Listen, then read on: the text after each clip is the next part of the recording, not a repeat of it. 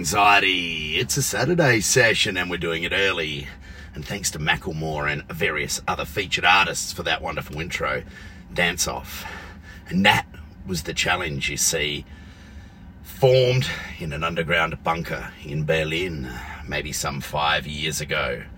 Helmut von Schlongschlapper and Fritz Carbuncle, the chief engineers at VAG, and their new beast, the Taycan.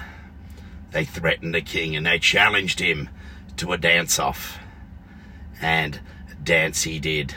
And shit, I bet you they wish they didn't now. And that is today's Epicast.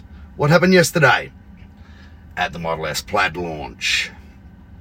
Quite underwhelming to some, actually. A lot of people thought, oh, I expected more. I expected to hear more, see more, more performance numbers. And, uh, you know, maybe it was just guys like Paul, who's not here with me today, and myself that get a little bit uh, carried away and excited about the new technology that is our electric vehicles and our, our Tesla stuff.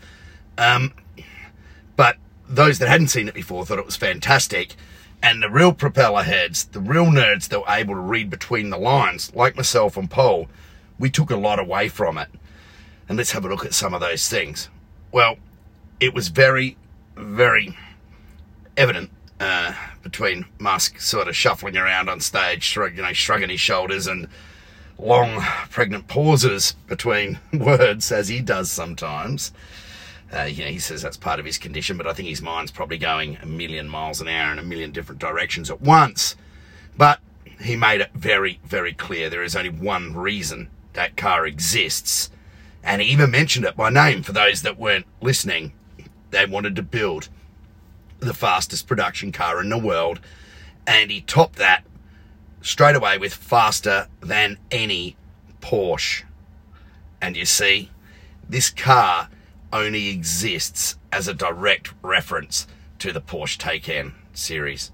A very wonderful car, the Porsche Taycan. Very quick, very capable, uh, with some reasonable technology. But as we saw yesterday, it's still five to ten years off the main game. And I'll explain why in a moment. Like I said, it's a beautiful car, and the Germans gave it a really, really good shot. But when you're starting A, that far behind the eight ball, uh, in terms of time, like a good seven or eight years head start they gave Tesla, and then your engineering is diluted across many different production lines with many different powertrains, you're not going to steal the crown that quickly or easily as has been shown. So today, what we're seeing is a modern Ford versus Ferrari. You know, that battle from the 60s has now moved into the 20s, the 2020s, and the protagonists have changed, but we've still got the European supercar builder up against the American upstart.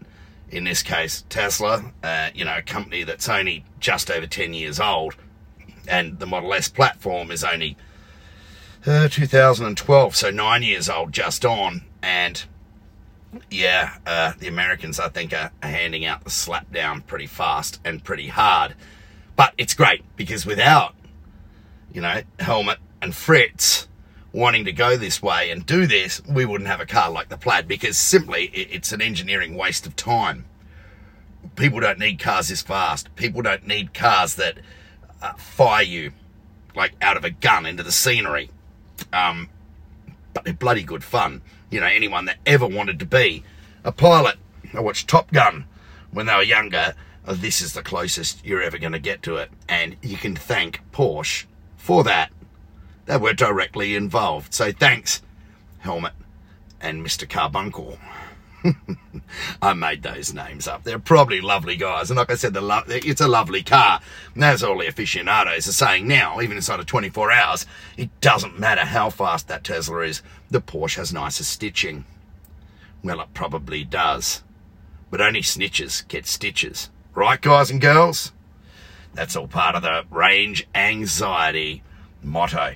Now, how could I sit here and say that the uh, is many, multiple years in front of anything out of Porsche. I mean, it's wrapped in a pretty old body. You know, the, the Taycan body is newer. It is. You know, the Model S, uh, I think it was styled by someone ex Maserati. It's, it's still a good looking beast and it's pumped now in plaid form and the interior's like off the charts. I mean, whether you like it or not, that yoke steering wheel is just a thing to behold. And Smart Shift, you know, you, uh, we've covered this off before and it works out which way you want to go. I mean, you can manually make it go forwards or backwards, but as Musk said, any input you're going to give the car is actually error.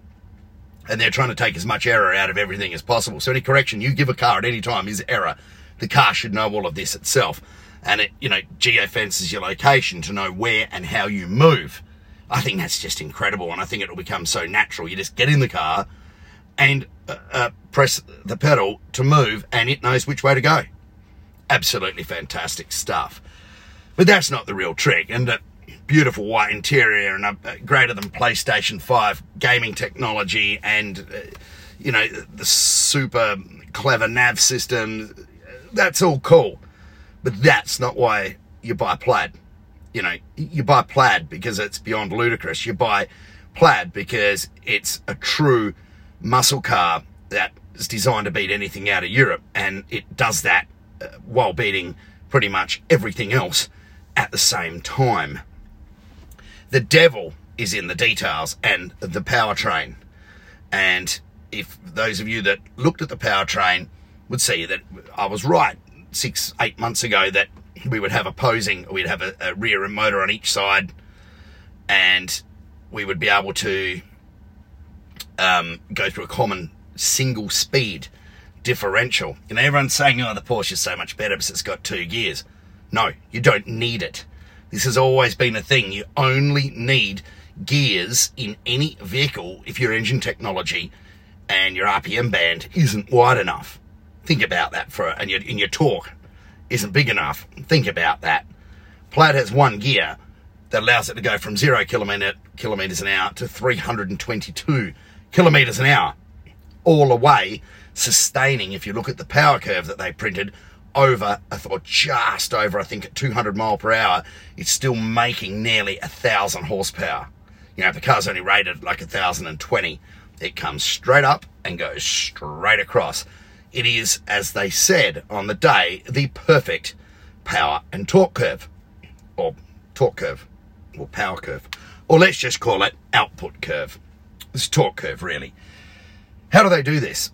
Well, I, I did talk about the carbon sleeved rotors before. You know, the rotor sits inside uh, the stator and spins.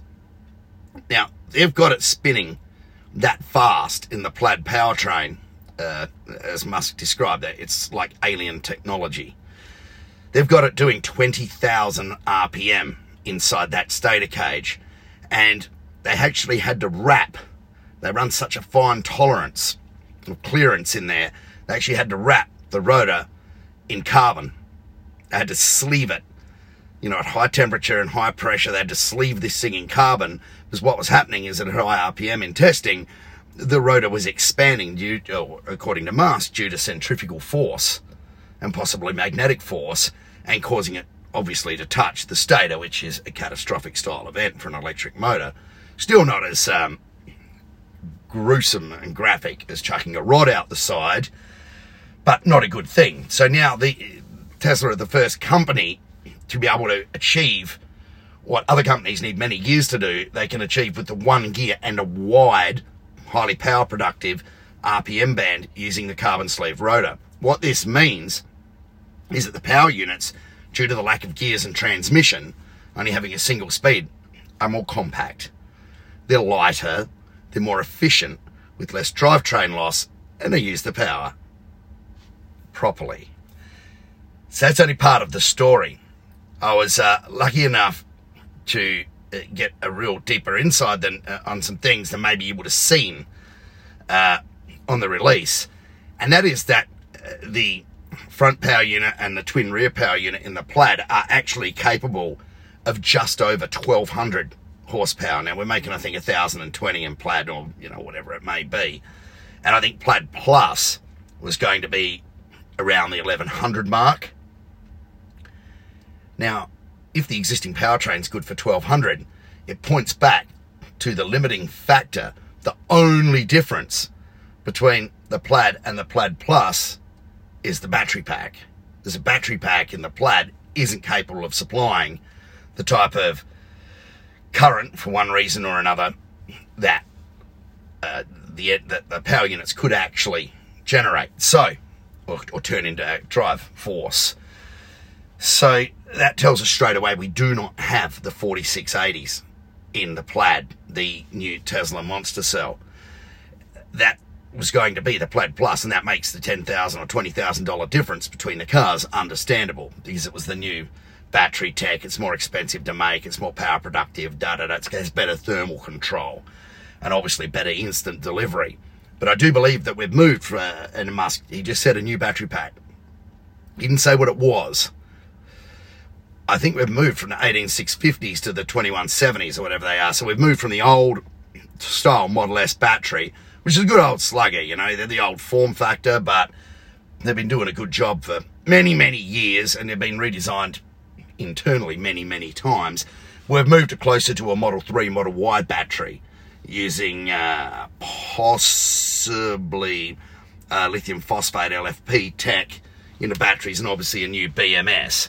Musk was very um, careful not to talk too much about the batteries um, because obviously they're not a the 4680 beer can beer tin battery that everyone was praying for, and that's a bloody good thing. Yes, the car would even be faster again. Yes, it would have been eight second plus straight off the floor. But no, they're made, being made at the pilot plant, Roadrunner, in very, very small uh, quantities at the moment before Giga Texas is up online and the real, the real battery production starts there. Um, and every 4680 built should not be used in a pissing match with Porsche or any other manufacturer. All the 4680s should be going to Cybertruck and Semi, where they're actually needed for the big range and big power out torque outputs. So you get where I'm coming from? Porsche effectively folded up like a nice piece of origami and put back in their box.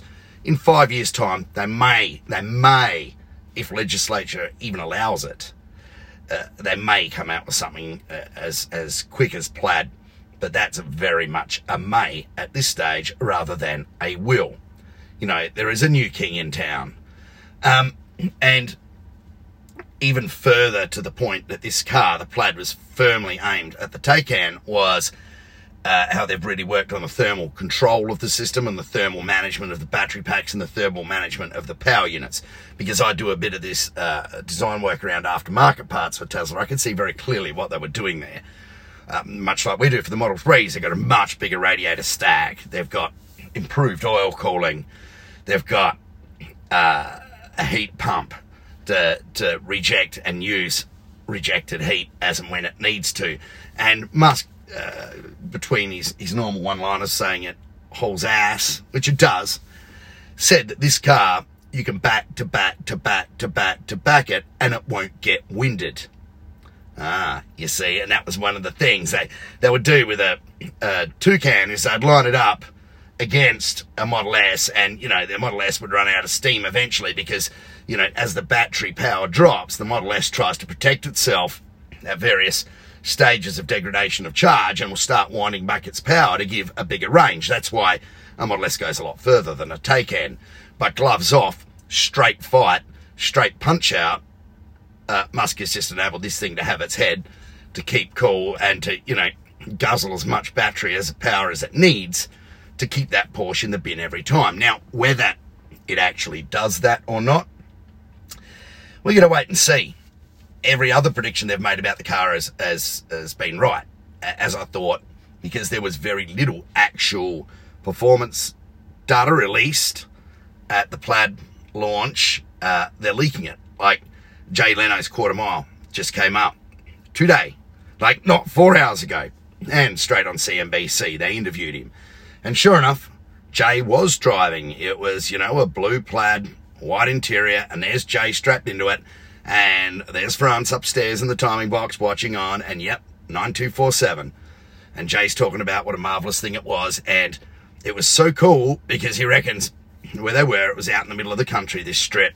So obviously not super prepped or anything like that. And he reckons there were birds uh, on the Christmas tree. And when he came back around, the birds were still sitting there because the thing just gripped, went bang, gone without making any noise, any fuss, any of that sound of unreliability that is a cornerstone of most used, huge breakages in smelly, rotten cars. So, a very smart mate of mine in the US, Jeff Sponigal, he's a really smart guy. I've known him for many, many years.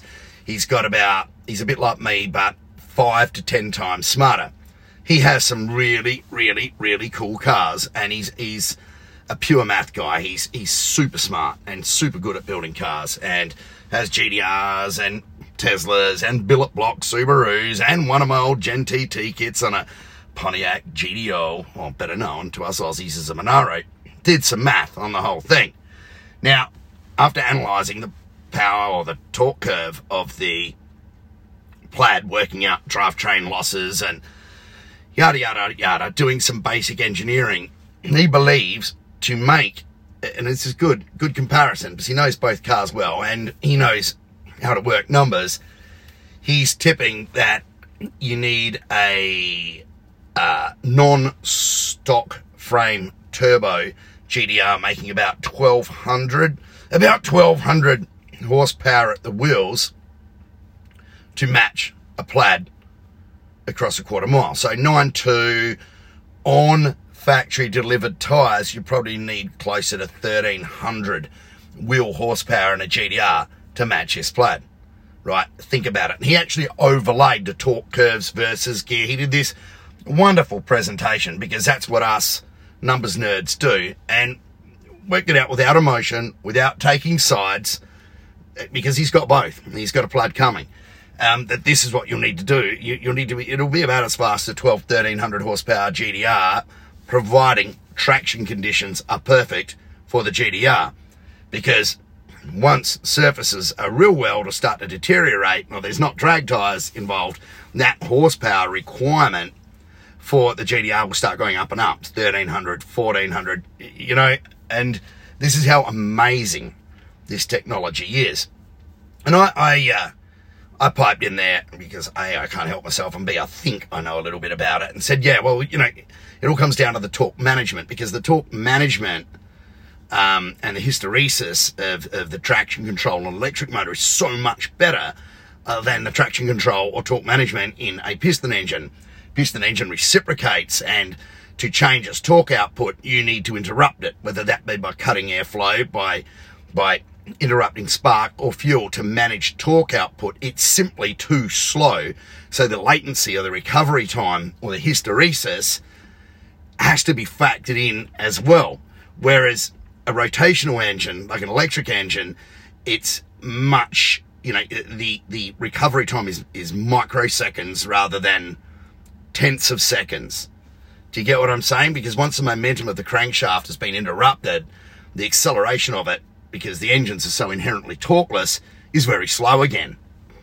Do you get where I'm coming from? So there's all this complex mass, and this isn't this isn't anything to do with Tesla. This is to do with two very different forms of motive technology, and one that's very old now, and one that's uh, quite new. So, you know, we get the, uh, you know, normal things. It's like, yeah, but it sounds like shit. It doesn't sound at all. And my offsider, as we've heard of before, Gareth, he goes, well, that's a null and void argument with GTRs, isn't it? But they sound shit too. You know, I thought that was that was funny. And then, of course, there's the emissions thing. And Gareth came back with, well, the only difference between a, a, combustion vehicle, like you know, like the GTR and a Tesla is all you guys share a common tailpipe right down at the power station. And yeah, even though that's not entirely true, I thought Gareth was quite on the ball this morning when he told me that. So congratulations, Gareth. I I think I'm rubbing off on you and turning you into quite the stand-up comic. So where does this leave us all? This leaves us all with uh, German. Germany's got egg on its face, and I hope, I hope, I pray that they take the bait. You know, I want them to take the bait, and I want them to to go for it. You know, because I want to see the boundaries pushed.